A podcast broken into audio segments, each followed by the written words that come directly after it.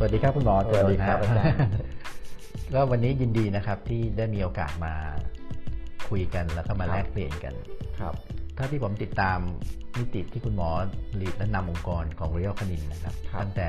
5-6ปีก่อนที่ไปที่ไร่จะยิ้มนะครับ แล้วดูเหมือนว่าตอนเนี้ยมีการเติบโตอย่างน่าสนใจมากเลยครับ แล้วก็มิติต่างๆ ที่คุณหมอนำทีม ที่จะมีเขาเรียกอะไรมีจิตวิญญาณมีพลังครับที่ ยิ่งใหญ่ แล้วก็ในขณะเดียวกันปัจจุบันเนี้ยก็ต้องมีการมี flexibility ในการ adapt กับสิ่งครับใหม่ ๆ อยู่เสมอ โดยเฉพาะยิ่งโลกของ disruption เนี่ยครับวันนี้คงมีโอกาสมาแลกเปลี่ยนกันตรงนี้หน่อยหนึ่งครับนะครับ ปัจจุบันตอนนี้เอ่อคุณหมอมองว่าในโลกของ disruption เนี่ยครับการที่องค์กรหรือ employee เนี่ยจะอยู่ในองค์กร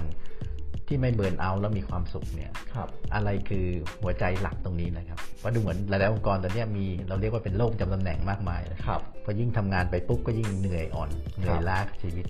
คุณหมอมีกระบวนการในการปั๊มหัวใจตรงนี้ยังไง จริงๆแล้วก็ต้องต้องขอบคุณอาจารย์นะครับที่ที่เอ่อให้โอกาสในการที่จะมาพูดคุยวันนี้ครับนะครับเอ่อต้องบอกว่าจริงๆแล้วในส่วนของการทำให้เอ่อ น้องๆ พนักงานที่อยู่ในองค์กรเนี่ยเขาเขามีใจที่จะสู้ แล้วเขาก็มีความสุขกับการสู้ของเขาเนี่ยเป็นเรื่องที่ที่สำคัญครับนะครับเอ่อหลาย ๆ องค์กรเองเนี่ยพยายามที่จะพัฒนาคนที่อยู่ในองค์กรนะคครัรับบ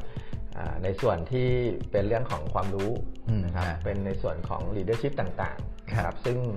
เราก็คุ้นคุ้นชินกับการพัฒนาแบบนี้มาฮะนะครับอ่า มันก็เป็นสิ่งที่ถูกแล้วก็เป็นสิ่งที่จะต้องทครับำนะครับอ่าเพราะว่าองค์กรเองมันมันจะต้องแข่งขันครับจะต้องสามารถที่จะ achieve ในเรื่องของเป้าหมายขององค์กรฮะนะครับอ่าการแข่งขันก็ต้องมีคนที่เก่งครับนะครับ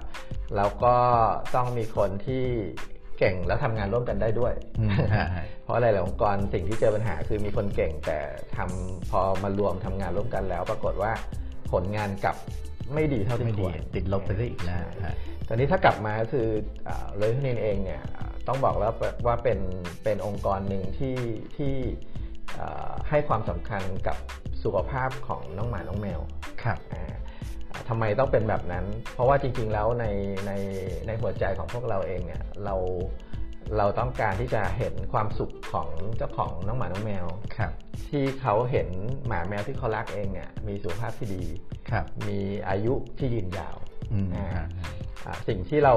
อ่ากลับมามองก็คือ เอ๊ะ ตรงจุดนี้เนี่ยน่าจะเป็นเหมือนกับอ่า core value ขององค์กรครับอ่าเพราะว่าการที่เรามีคนเก่งมีคนดีทำงานร่วมกันได้เนี่ย สิ่งที่เราตั้งคำถามก็คือ อะไรคือความภาคภูมิใจอืมของฮะพวกเขา ครับแล้วก็ของเราในฐานะที่เราเป็นเป็นลีดเดอร์ขององค์กรครับอ่าคำตอบมันก็ง่ายแล้วก็เหมือนกันครับก็คือความภาคภูมิใจของเราก็คือ เราสามารถที่ทำให้น้องหมาน้องแมวเอ่อมีสุขภาพที่ดีเพิ่มขึ้นอืมฮะอ่ามีอายุที่ยืนยาวมากขึ้นครับนะครับ แล้วเราได้สัมผัสถึงอ่าความรักอ่า ความผูกพันที่เจ้าของมีกับน้องหมาน้องแมวอืมนะครับอ่าปัจจุบันเองอาในโลกของดิจิทัลเองเนี่ยเราสามารถที่จะรับรู้แล้วก็สัมผัสอ่าเรื่องพวกนี้ได้นะครับอ่าเจ้าของน้องหมาน้องแมวก็ feedback ในเรื่องของสุขภาพที่ดีอ่าพาหมาพาแมวตัวเองไปเที่ยว ถ่ายรูปออกมาโพสต์ครับอ่าทาง Facebook ทาง Instagram ไอ้ตรงจุดเนี้ยมันเป็นจุดที่ที่เรารู้สึกมีความสุขอืมอ่าฮะเมื่อเราเห็น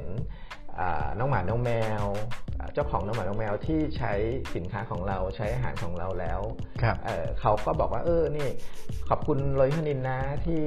ทำให้น้องหมาน้องแมวของเขาเนี่ยมีสุขภาพที่ดี ตอนนี้อายุ 14 ปีแล้วดูสิอืมขนยังสวยอยู่เลยฮะฮะไอ้ตรงเนี้ยมันคือการเก็บสะสมความสุขครับเล็กๆน้อยๆแต่มันเกิดขึ้นทุกๆวัน มันก็กลายมาเป็นกำลังใจให้ให้พวกเราเวลาทำงานเองเนี่ยครับผมก็จะพูดอยู่เสมอว่า เอออาการทำงานเนี่ยมันมีมันมีโอกาสของการเกิดความขัดแย้งอยู่แล้วแหละครับเออเพราะเรามีพื้นฐานอ่าที่ไม่เหมือนกันครับเรามีประสบการณ์ที่ไม่เหมือนกัน แต่ถ้าเมื่อไหร่ก็ตามเรายอมให้ความขัดแย้งมันชนะ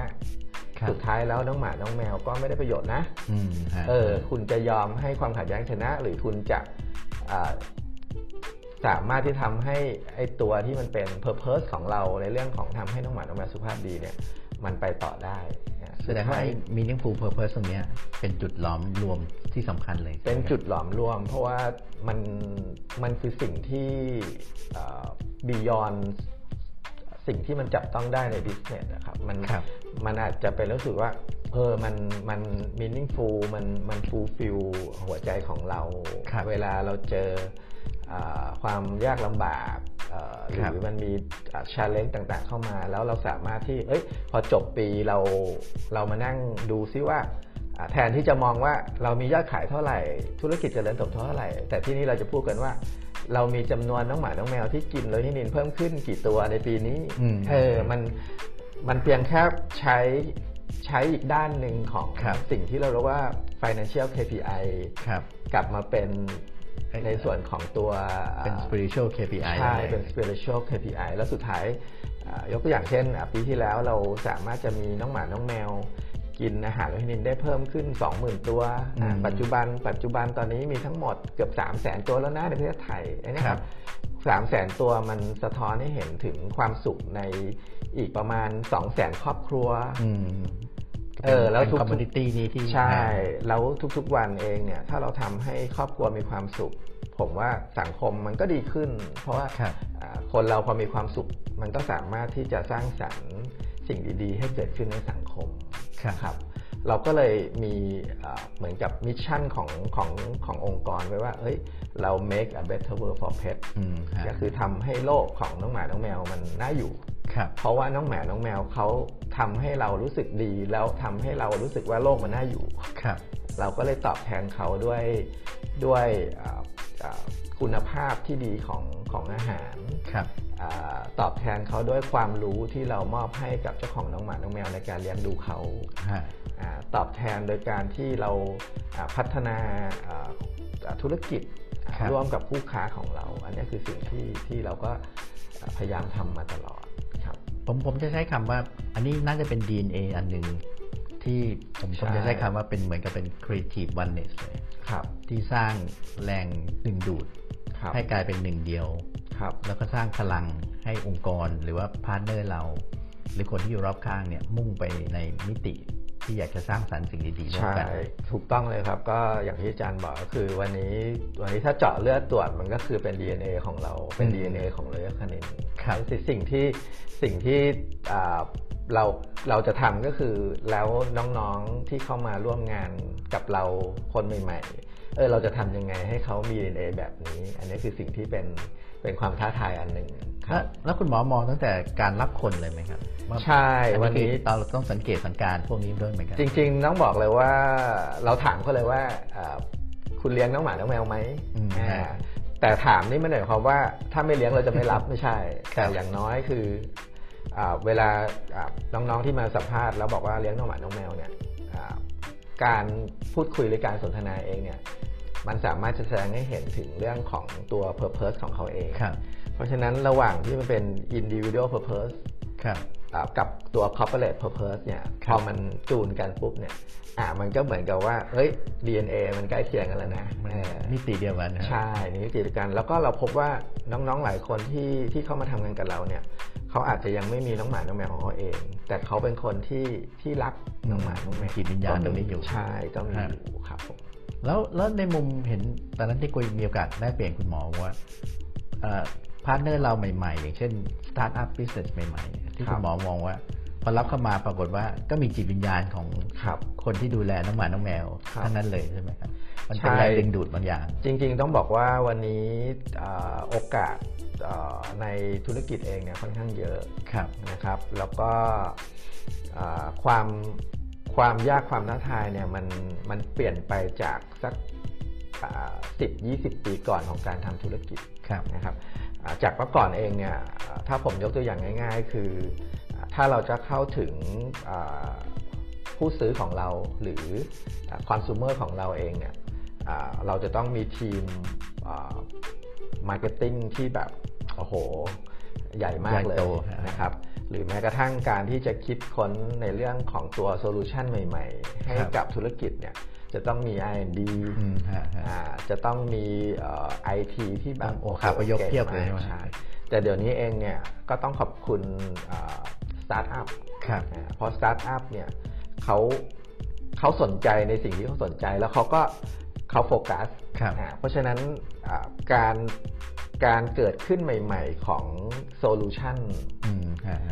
มฮะฮะมันเร็วกว่าในอดีตเยอะครับอ่าเพราะว่าเขาไม่ได้อยู่บน corporate thinking อืมสตาร์ทอัพ thinking เนี่ยง่าย ๆ ก็คืออาคิดใหญ่เริ่มทำเล็กแล้วก็ทำให้เร็วอืมฮะอ่าฮะเพราะฉะนั้นภาษาอังกฤษก็คือ think big start small make it fast ครับเราที่นี่เองก็มองเห็นประโยชน์จากตรงนี้ เราก็เลยเริ่มมองหาว่าเออสตาร์ทอัพเจ้าไหนบ้างที่จะมาตอบโจทย์ เพื่อจะให้ตัว mission ของเราเนี่ยครับมันสามารถที่จะจับต้องได้ในเวลาที่เราวางไว้อืมอ่ายกตัวอย่างเช่นอ่าในปีที่ผ่านมาเองเนี่ยเรากำลังพูดถึงเรื่องของการมีข้อมูลของอาเจ้าของน้องหมาน้องแมวครับอ่าสิ่งที่เราทำงานกับสตาร์ทอัพก็คือเอ้ย Royal Canin ควรจะต้องมีอ่าตัว CRM application ที่อืมอยู่บนมือถือครับเพื่อให้ทำให้เราสามารถที่จะเข้าถึงเจ้าของน้องหมา น้องแมวที่เขายังไม่รู้จักเราอ่าได้ไหมอืมฮะอ่ารวมถึงเจ้าของน้องหมา น้องแมวที่ใช้ Royal Canin แล้วทำยังไงให้เรา engage กับเขาได้ครับ อ่าอาจารย์เชื่อไหมว่าถ้าเกิดเราคิดอยู่บน corporate เนี่ยมันอาจจะต้องใช้ทั้ง resource งบประมาณมหาศาล ทั้งงบประมาณมหาศาลแล้วสิ่งสำคัญที่สุดก็คือเวลาครับนะครับ แต่เราสามารถที่จะมี Royal Canin application อืมอยู่บน mobile device ครับได้ในระยะเวลา 6 เดือนอืมฮะปัจจุบันมีเจ้าของน้องหมาน้องแมวดาวน์โหลดแล้ว 2 0 0แสนรายอ๋อฮะอืม แล้วเราก็เริ่มในการที่จะ engage เขาเขาสามารถจะใส่รูปน้องหมา น้องแมวที่เขารักอยู่ในแอปพลิเคชัน ครับ เขาสามารถจะได้ความรู้ต่างๆกับการเลี้ยงน้องหมา น้องแมวอยู่บนแอปพลิเคชัน เขาสามารถที่จะมี community ของเขาเองได้อยู่บนแอปพลิเคชัน อืม คืออันนี้คือประโยชน์ของการที่เราทำงานร่วมกับสตาร์ทอัพครับต่างๆอ่าเพราะฉะนั้นเองในองค์กรของเราเราก็จะมี น้องๆที่เขามีความรู้ใหม่ ๆ เกี่ยวกับเรื่องของการใช้เทคโนโลยี การใช้ดิจิทัลเข้ามาครับมิกซ์อยู่ในทีมของเราอืมอ่าเพราะฉะนั้นในองค์กรณวันนี้เลยให้นินต้องบอกเลยว่า เรามีทั้งน้องที่เขาเก่งในสิ่งที่เราเคยทำมาในอดีตครับแล้วก็มีน้องที่เก่งในสิ่งที่เรายังไม่เคยทำอืมในอนาคตมีโลกเอาใหม่เข้ามาด้วยร่วมกันครับ มันไม่ใช่เรื่องง่าย ถ้าวันนี้องค์กรไม่มีในเรื่องของตัว core purpose หรือ หรือตัว core value ขององค์กรที่จะทำให้ generation 2 generation มาอยู่ร่วมกันแล้วทำงานร่วมกันได้ครับ ก็ต้องขอบคุณน้องหมา น้องแมวที่เป็นศูนย์กลางเป็นศูนย์กลางใช่ตัวก็เลยเชื่อมทำโยงให้ใช่ไหมท้ายที่สุดแล้วมันมันเกิดการแลกเปลี่ยนระหว่างความรู้ใหม่ครับกับความรู้เดิม ซึ่งมันสำคัญทั้งคู่อืมพอมันเกิดการแลกเปลี่ยนปุ๊บมันก็เลยเกิดเกิดเกิดการเรียนรู้ว่าอ่า น้องที่อยู่เก่าก็เรียนรู้ว่าเฮ้ยจริง ๆ เทคโนโลยีมันทำให้ชีวิตง่ายขึ้นเนาะครับครับส่วนน้องที่มาใหม่ก็จะรู้ว่าอ๋อการที่เรามีอ่าน้องหมา น้องแมวเป็นศูนย์กลางเนี่ยมันมีมันมี meaningful ยังไงครับแล้วสิ่งที่มันเป็น cloud off ของการทำงาน มันคือการทำให้น้องหมา น้องแมวมีสุขภาพที่ดีเออมันเรารู้สึกภาคภูมิใจนะครับมันคือการเกิดการการ mix ที่ดีของของของคนที่อยู่ในองค์กรแสดงว่าตอนนี้คุณคุณหมอมองว่า ถ้าเกิดในคอนเซปต์ของ customer centric เนี่ยเราคือน้องหมาน้องแมว centric เลยถูกไหมฮะถูกต้องครับครับเพียงแต่ว่าวันนี้น้องหมาน้องแมวเนี่ยเอ่อพูดไม่ได้อืมนะฮะแต่เขาแสดงออกได้ครับเพราะฉะนั้นถ้าเจ้าของอาสังเกตนิดหน่อยเนี่ยเราจะรู้เลยว่าวันนี้น้องหมาน้องแมวเขาเขาป่วยไม่สบายหรือแฮปปี้ปกติดีครับเราก็เลยมองว่าวันนี้อ่า เราเราเราใช้คำว่าอ่า pet owner centric ก็คือเอาเจ้าของน้องหมาน้องแมวเป็นศูนย์กลาง แต่จริงๆ แล้วข้างในนั้นก็คือน้องหมาน้องแมวครับครับผมพอเราเอาน้องหมาน้องแมวไปศูนย์กลางเสร็จปุ๊บเนี่ยเราก็กลับมาคิดว่าอ่าในชีวิตประจำวันของน้องหมาน้องแมวเนี่ยเอ่อการที่จะทำให้เขามีสุขภาพดีมีความสุข เขาต้องการอะไรบ้างอืมเพราะเขาเขาคือหนึ่ง เราเรียกว่า pet owner อ่า pet ecosystem มันมันครับคือ ecosystem หนึ่งที่อาจจะต้องมีคุณหมอคอยแนะนำเรื่องของการดูแลสุขภาพครับอ่าจะต้องมีอ่าอ่าร้านค้าที่เขาสามารถไปซื้อสินค้าและบริการได้อืมอ่าจะต้องมีครูสอนเทรนเนอร์อืมเพื่อจะครับทำให้น้องหมาน้องแมวอยู่ในอ่าวินัยที่เหมาะสมครับอ่า จะต้องมีเอ่อในเรื่องของสินค้าที่อ่าที่ดีมีอาหารที่มีคุณภาพ เพื่อจะให้เขามีสุขภาพที่ดีอืมเราก็คิดถึงเรื่องของอีโค y ิสเต็มเหล่านี้ครับแล้วเราก็เอาน้องหมาน้องแมวเป็นศูนย์กลางอืมเราก็กลับมาถามตัวเองว่า แล้วในฐานะที่โรยฮนินเนี่ยเอ่อเป็นบริษัทที่เอ่อผลิตอาหารเพื่อสุขภาพที่ดี เราควรที่จะ เพลย์อยู่ในโรของเรายังไงอืมฮะอ่าทั้งเรื่องของการให้ความรู้ ทั้งเรื่องของการให้อาหารที่มีสุขภาพที่ดีครับอ่าทั้งในเรื่องของการ engage กับเขาสร้างให้เกิดมีตัว experience loyalty ดีๆมีร่วม ex- กันมี experience อาจารย์พูดถูกคือวันเนี้ยในเรื่องของตัว consumer experience เนี่ยเป็นสิ่งที่อ่าเป็น priority เลยครับเพราะว่าท้ายสุดแล้ว experience คือสิ่งสำคัญอืมอืมอ่าจะทำให้เกิดอ่า engagement แล้วก็ loyalty ได้ มันจะต้องมี experience ที่ดี ครับ มันก็เลยเกิดการพัฒนาธุรกิจในในในมุมมองที่เราอาจจะยังไม่เคยมองมันอืมก็ครัก็บคือการใช้ในเรื่องของดิจิทัลครับการใช้ในเรื่องของเทคโนโลยีเข้ามาอยู่ในโอ e r a t i o n ของเราครับ แล้วอย่างนี้แสดงว่าการล้อมรวมหัวใจเป็นหนึ่งเดียวครับที่ที่เมื่อกี้เราคุยกันถึงว่าไอ้ DNA เรื่อง creative oneness เนี่ยมันล้อมรวมให้ทุกคน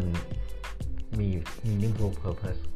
แล้วก็มีพลัง channel ครัไปบทางเดียวกันครับ แล้วก็ในมุมของความเป็นจริง คุณหมอพูดถึงคำว่า agility พูดถึงอาจายทีครับนะครับ แล้วก็ culture ตรงเนี้ยครับไอการที่จะหลอมรวมคนที่เป็น generation ใหม่ generation เก่าครับนะครับแล้วที่สำคัญคือต้องมี flexibility ในการ collaboration กันด้วยเนี่ยครับตรงนี้คุณหมอมีมีมิติของการหลอมรวมตรงนี้ยังไงครับครับ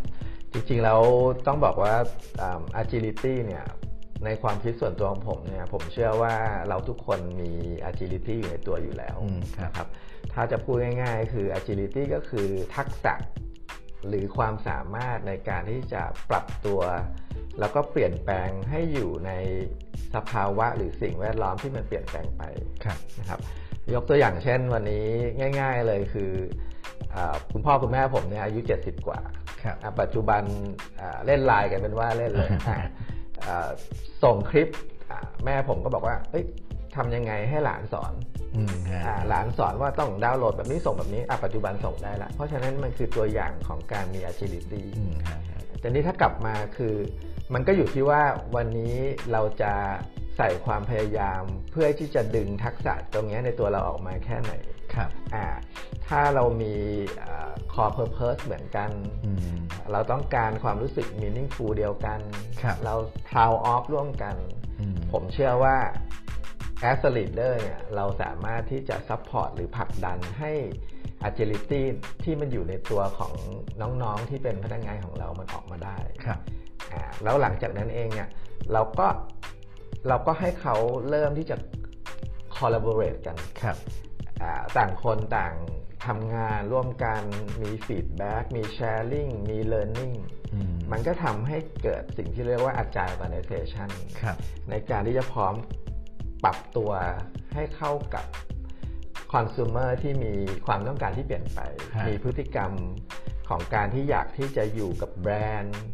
อยากที่จะ engage กับแบรนด์ครับอ่าที่เปลี่ยนไปครับผม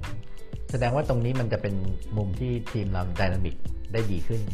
กับสถานการณ์ข้างนอกที่มัน disrupt เปลี่ยนแปลงบ่อยถูกมากถูเลกยต้องเลยครับอาจารย์เพราะว่าวันวันนี้เองเนี่ยต้องบอกเลยว่าทั้ง customer เอง แล้วก็ทั้ง consumer เองเนี่ยมีความต้องการที่ที่เปลี่ยนแปลงไปค่อนข้างเยอะครับนะครับอ่าก่อนหน้านี้เนี่ยเราเราคิดจากอ่า inside out ครับ เราบอกว่าเฮ้ยเรามี innovation มามี product ใหม่มาครับเราก็ตั้งคำถามว่า เออ เราจะขายกับอ่าเจ้าของว่าน้องหมาน้องแมวกลุ่มนี้นะครับอ่าเราพยายามจะไปคิดว่า